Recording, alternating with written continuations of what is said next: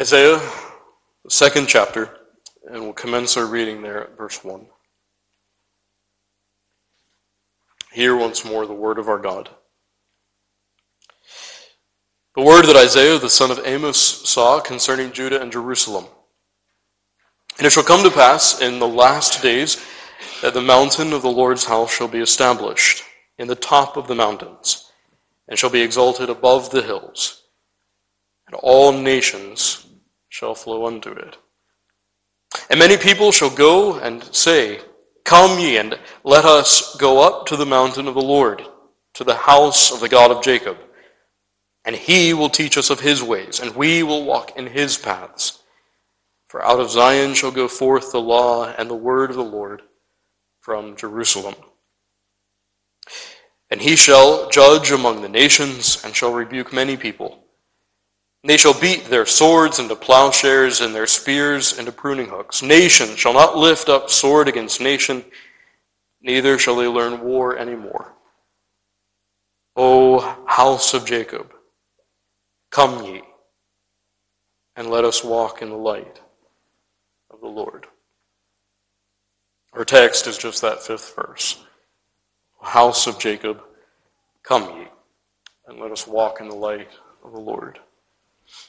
But before we take up that text, I want to ask a really basic question this evening, and that is why this text? Why do we have this text, and not just this fifth verse, but, but all that is promised to us in chapters 2 to 4 of this book of Isaiah? Why are we told of events that are future? I suppose not only in this text, but but right throughout the Word of God. And I would submit to you that many of us would say, well, simply that we may know what is to come. But surely, as this is part of the Word of God, you, you and I have to ask that question well, how does this text and its truths, how do they instruct me in righteousness? How do they deliver reproof and rebuke? Friend, it's in many ways that that's our focus this evening. How are we supposed to take this text and to apply it to the present? As we look at this fifth verse, you'll notice that it's quite straightforward. We have a simple addressee, O house of Jacob. I want you to notice just for the moment that, that this is not to Judah only. Uh, Isaiah's principal, principal ministry, of course, was to the southern tribes, but this is not addressed to Judah alone. O house of Jacob, comprising both northern and southern kingdoms. And then this, this house of Jacob is exhorted simply to walk in the light of the Lord. It is an encouragement to walk in that same work that you and I read of in verses 2 to 4. To walk in the light of the Lord. Now, in order for us to understand this text, allow me just to review what we saw in those preceding verses. And what we didn't see there was Gentile conversion. Friend, I, I submit to you that that's a, a very important point. The prophet is not simply telling us that one day Gentiles will come to know the Lord. He's far more specific. He is saying that Gentile nations, Gentile nations will be converted. And what do we see there? We see the instrument is through the church preaching. And we see in verse 2 that this preaching church is exalted above the nations. And it is under her preaching that the nations come to learn of the Lord the path that they are to go. Secondly, you'll notice as well that these nations, as such, not as individuals, but nations, go to God confessing, in one sense, their former darkness and also their real adherence to the cause of God. This they do again as nations. And then, friend, you'll notice that as you come to that fourth verse, these nations are speaking, but principally through those who are policymakers, both on a national level and on an international level. those who have something to do with domestic policy and that which concerns geopolitics. And these ones are, as we've already said very plainly, Christian magistrates, Christian policymakers. Now, friend, what, what do these things hold out to us in this prophecy?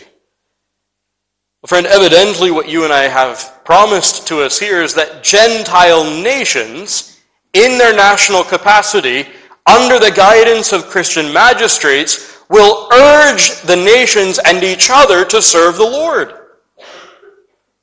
And humbly I'd submit to you, friend, that if, if the text doesn't mean that, well, one, uh, your, your simple pastor doesn't know what it means. And two, I would go a step further and say, friend, to Isaiah's congregation, the first recipients of this text, these promises would be utterly unintelligible to them.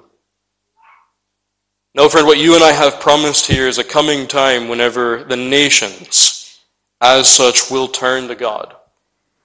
But in this fifth verse, what you and I are also supposed to see is that these nations then turn to Israel. They turn to the house of Jacob and they urge Jacob to do the same, to walk in the light of the Lord as we read there. Now, as we collate this text with what you have in Romans 11, you recognize that you and I are not supposed to see this as though the Gentile nations are converted and then calling Israel from unconversion to following the Lord. No, friend, do you and I, as we see in Romans 11, see that it is in the engrafting or re-engrafting of Israel, as the apostle there, as the apostle promises, well, then the nations will come as well. So if this is not so much an an exhortation of correction, telling Israel to, to come back to the Lord out of darkness. You and I are supposed to understand that this fifth verse is really the nations encouraging Israel to continue to do what she has already been led by grace to do. This is the nations, Jew and Gentile alike, urging one another to walk together in the light of the Lord. And so, friend, this text, this fifth verse, really brings to the fore the idea that one day nations will encourage faithfulness to God.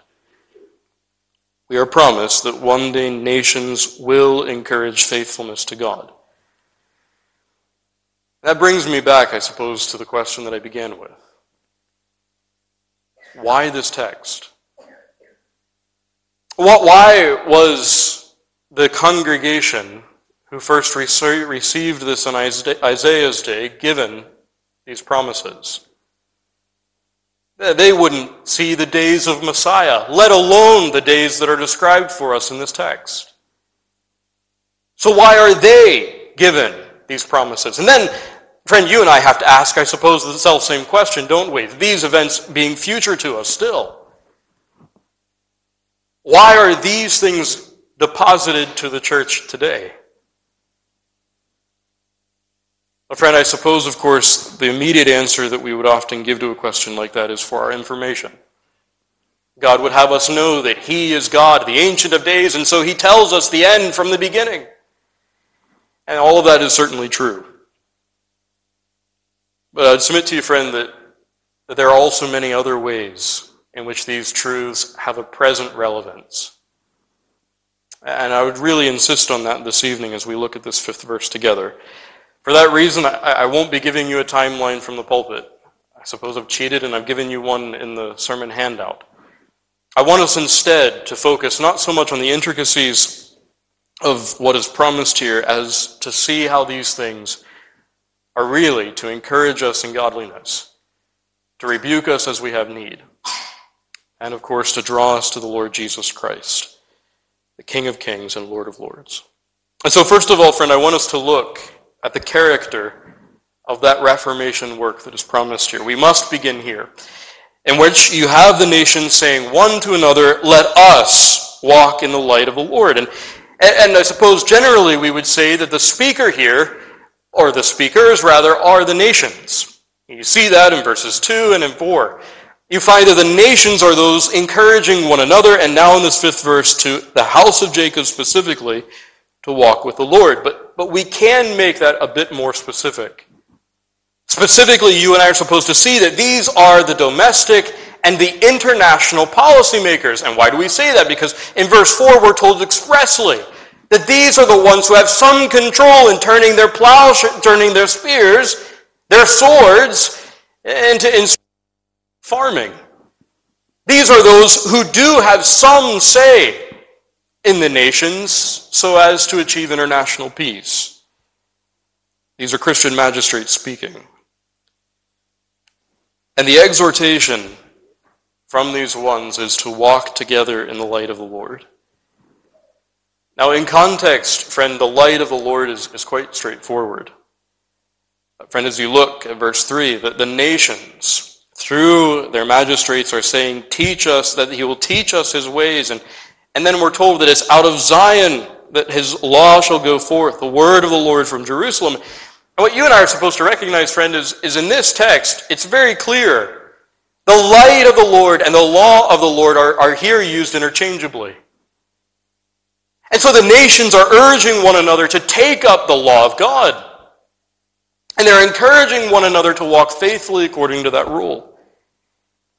And there are so many other texts, friends, texts that are very familiar to us, of course, that make that kind of connection. That the scripture is indeed light. The entrance of thy word bringeth light. The law of the Lord, the law and the testimony, says Isaiah. If they speak not according to this word, it is because there is no light in them. The law and the testimony is the standard of light. And then, friend, you also recognize that this is this work of teaching the nations, that is bringing them the scriptures so as to walk in them, is specifically related to Christ. Christ shall bring forth judgment to the Gentiles. He will set judgment in the earth. The isles shall wait for his law. And if you go back to the prophecy of Isaiah, that self same work is described as Christ being a light to these nations. And so, friend, all of these things remind us, just as we saw last time we were together, that, that here you have nations that are endeavoring faithful obedience to the Lord. What our text specifically shows us is that they encourage one another in this work. They urge one another to continued and faithful obedience. Now, why do they do this? Friend, the principal cause, of course, is God's glory. But there is something in this text that is quite potent. Something that you and I shouldn't miss, and that is that there is a sense of a mutual desire to see one another walk in faithfulness. They have a shared interest that the nations around them would walk in the light of the Lord as well.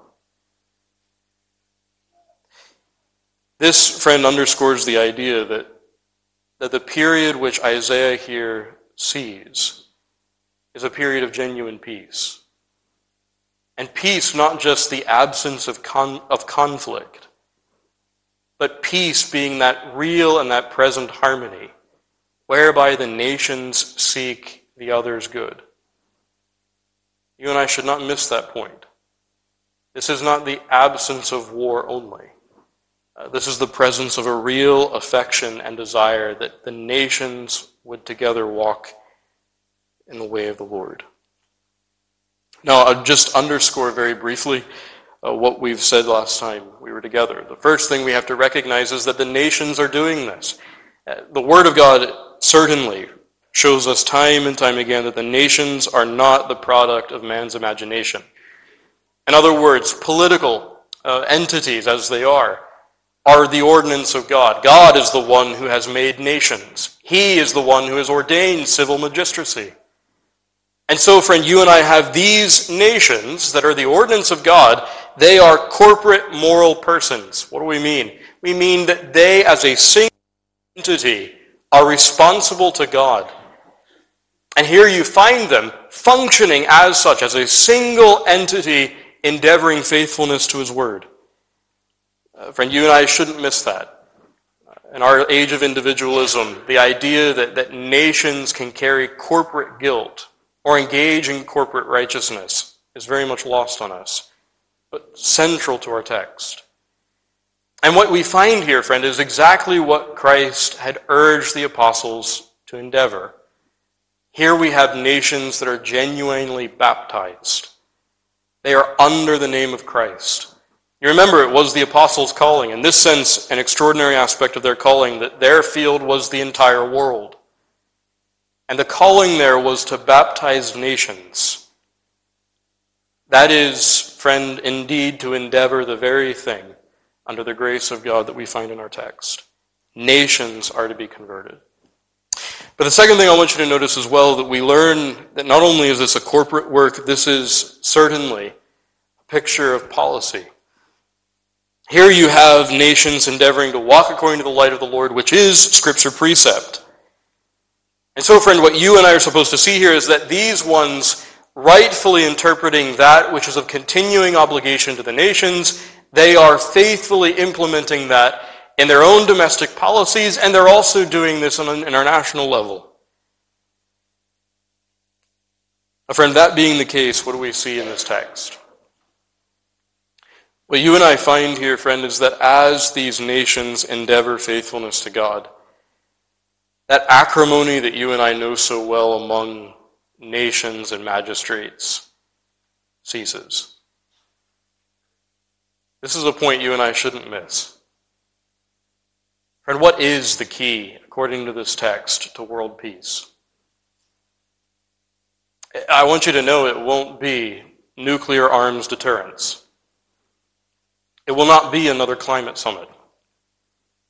According to this text, friend, the nations, they, they shelve all of their previous contention as they submit to Jesus Christ and endeavor faithfully to obey his word.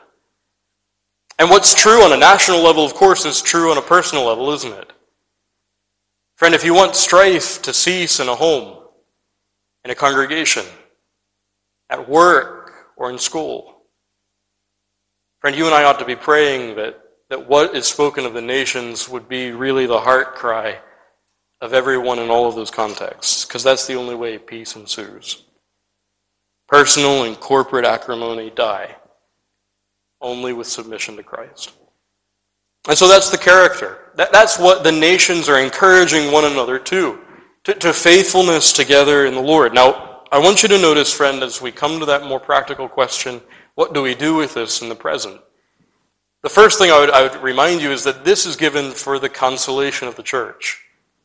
This promise that, that one day, friend, the nations will submit to Christ. That one day, uh, indeed, the knowledge of the Lord will be as the waters that cover the sea. This is, of course, a comfort for those of us who are awaiting that day, that great change. And we shouldn't miss that. In verse 2, friend, you and I should should cherish the fact that the words begin, it shall come to pass. The God who does not lie, the God in whom there is no shadow of turning, he says it will come to pass. Assured victory, says the prophet in verse 2. Those wicked regimes under which you and I live, they have an end date where ungodliness reigns, where people and nations seem only to be intent in rebellion. All of that is coming to an end.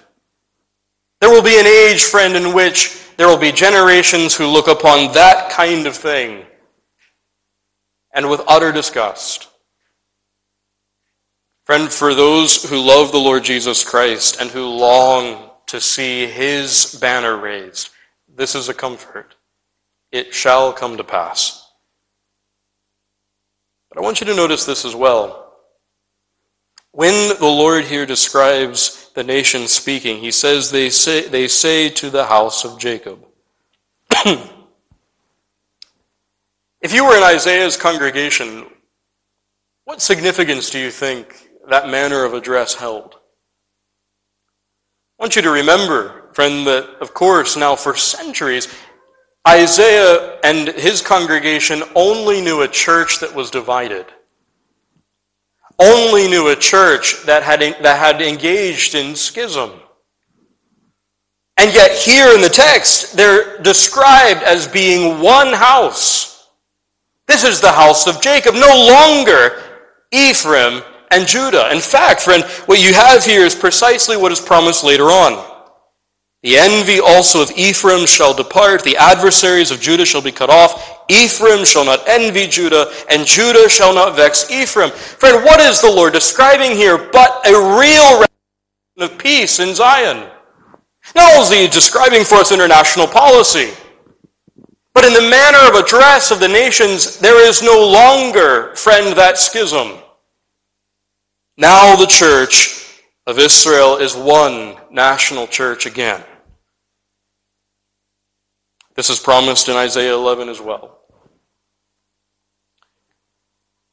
But, friend, you and I should also move beyond that, just slightly. As this is really a promise that that schism will come to an end, so you and I should see, friend, that this is also true of the Gentile nations. The Lord shall be king over all the earth. In that day shall there be one Lord, and his name one. In other words, friend, what you'll find, as the prophet describes it here, is that those, those great confusions and convulsions that have divided the church will be no more. In this age, you will find marked peace, harmony. And as Zechariah describes it, the Lord's name will be one. What does that mean?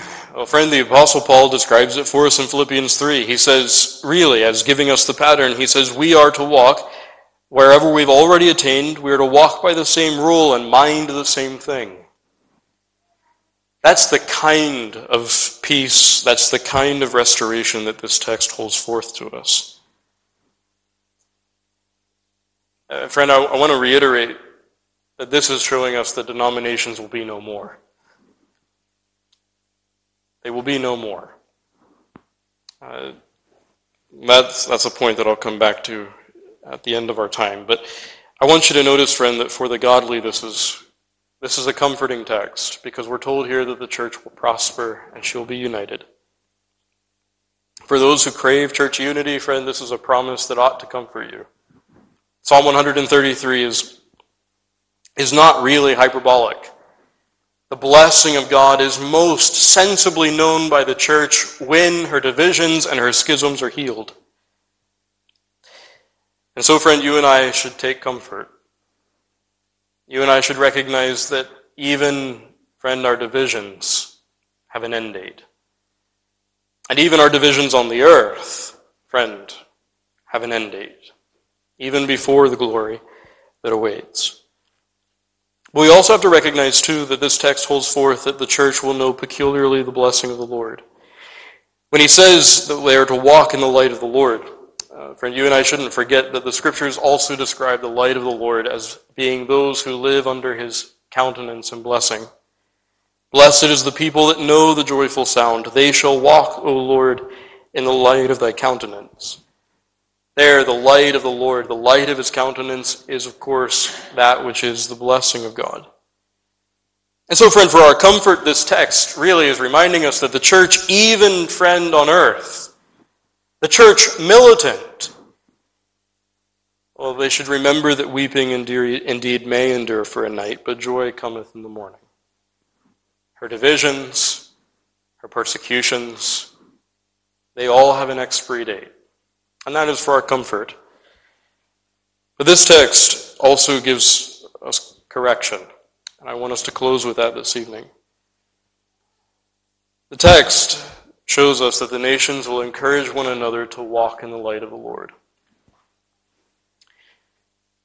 Now, for most of sound exegetes on this text, urge that this particular prophecy, this reviving of the nations and, and the, the re engrafting of Israel, all of that is really to shame the generation that heard it first.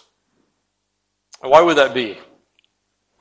Well, if you look just back at the end of chapter 1, you'll recognize that the prophet has quite a lot to say about the magistrates in his day. And they are quite opposite to the magistrates described at the beginning of Isaiah 2. He describes his present day princes as simply rebellious. Isaiah 123. And now, friend, what you find here is that that the, the prophet tells us that God has promised that there will be future Gentiles who will shame his present Jewish leaders. In other words, and, and you can see how this goes, in other words, the prophet is saying very plainly, there is coming a generation of Gentiles, those people whom you despise, who are not so privileged as you, who did not walk for so many millennia under the light of God's Word. There's coming a generation where their magistrates will shame you in obedience to God. But the second point, friend, too, is, is one that we can't miss. Not only does it shame the defection that was among the politics in, in Isaiah's day, it also shames the abuse. The abuse of the privileges that was given to the church and to the nation in Isaiah's day as well. He showeth his word unto Jacob, says the psalmist, his statutes and his judgments unto Israel. He hath not done so with any, any nation, and as for his judgments, they have not known them.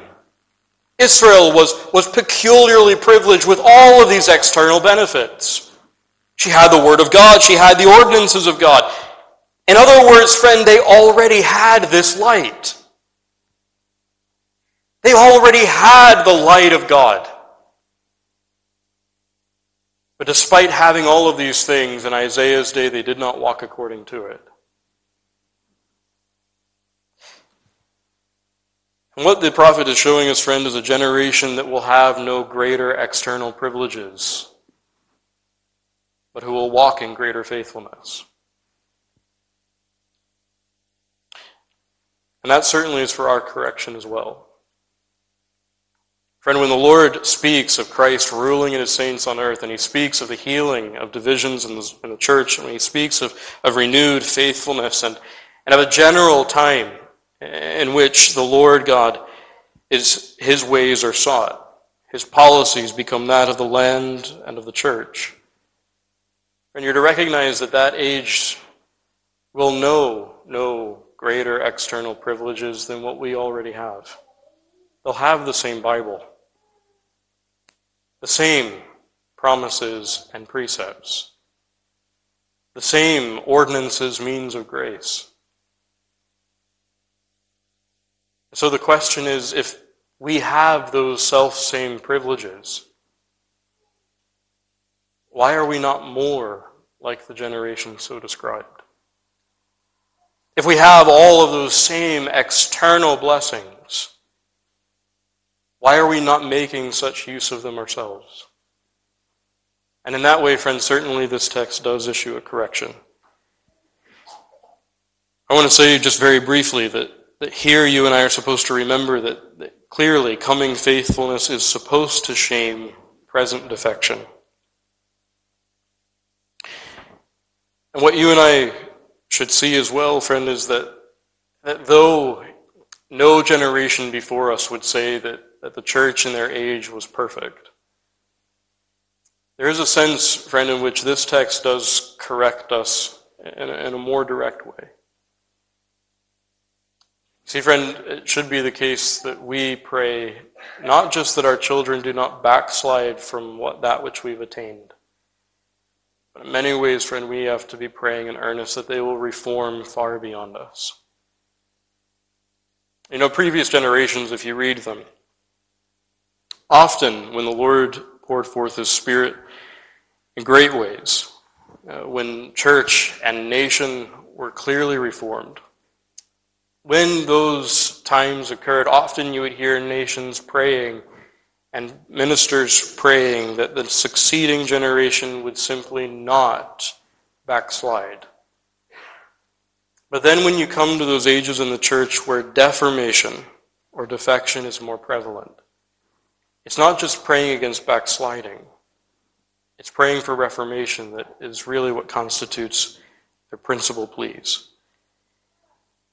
And surely, friend, that has to be uh, that has to be what characterizes our praying as well.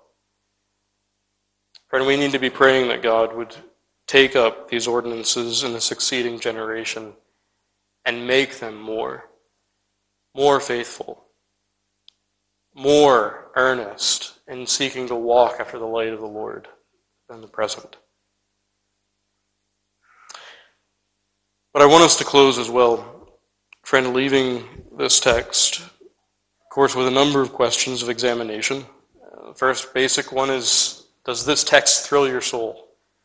Do the promises in these first five verses of Isaiah 2, do they, do they thrill you? Uh, friend, they should. They're, they're calculated to do that very thing.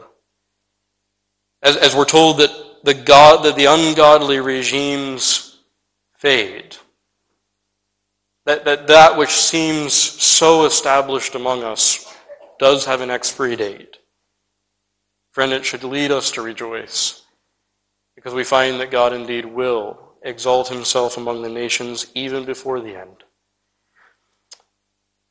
But the second point, and for our comfort, friend, you and I live in an age where, again, rebellion seems to be the policy of all nations. And so, this promise that, that there is coming a time when Christ will rule in his saints on earth, it can seem quite far. But, but can I remind you, friend, that when Isaiah preached in the temple and in synagogues, when he preached to the visible church in his time, that one day the Gentiles even in the outer isles, would know the Lord. Friend, how impossible from human conception might that have seemed? There was this one nation that had given to them the Word of God, and the rest of the nations were pursuing their vanities. And they had done so for millennia. And yet God was saying to this one nation, your God, the only living God, will one day be the God espoused by Egypt, the outer isles, the Assyrians, the whole world. Why not Baal? Why not Asherah? Friend, where are the priests and the prophets of Baal today? On this 25th of February, 2024, where are the temples to Jupiter and Saturn. On this 25th of February 2024, we are in the Outer Isles. And we know only the living God. Friend, God fulfilled promises that to the church under age would have seemed impossible. And you and I live in the very fulfillment in history in which we see God's faithfulness so clearly displayed. If God has fulfilled that promise, friend, these promises, friend, you, you and I should have no problem believing. It may be that as we look at this text, we do derive from that the comfort that we ought. The final exhortation, friend, in this text is that you and I have the same privileges that that future generation will have. I know Yes, it's promised that there will be a greater effusion and pouring forth of the Spirit of God. But they'll have the same ordinances, the same Bible, same precepts, the same promises. And more than that, friend, the same Christ. And all of that, friend, should make us to endeavor through Him to be more faithful in our generation, to make more diligent use of these means. And so, friend, you and I should leave this text encouraged. Our God indeed has assured victory to his people. We should leave this text as well corrected, acknowledging that, friend, you and I certainly uh, should, should endeavor to greater and greater faithfulness in the use of these privileges. And in all of this, friend, this text exhorts us to look to the Lord Jesus Christ, who alone, friend, works this work of reformation now in the past and in the time to come. Amen.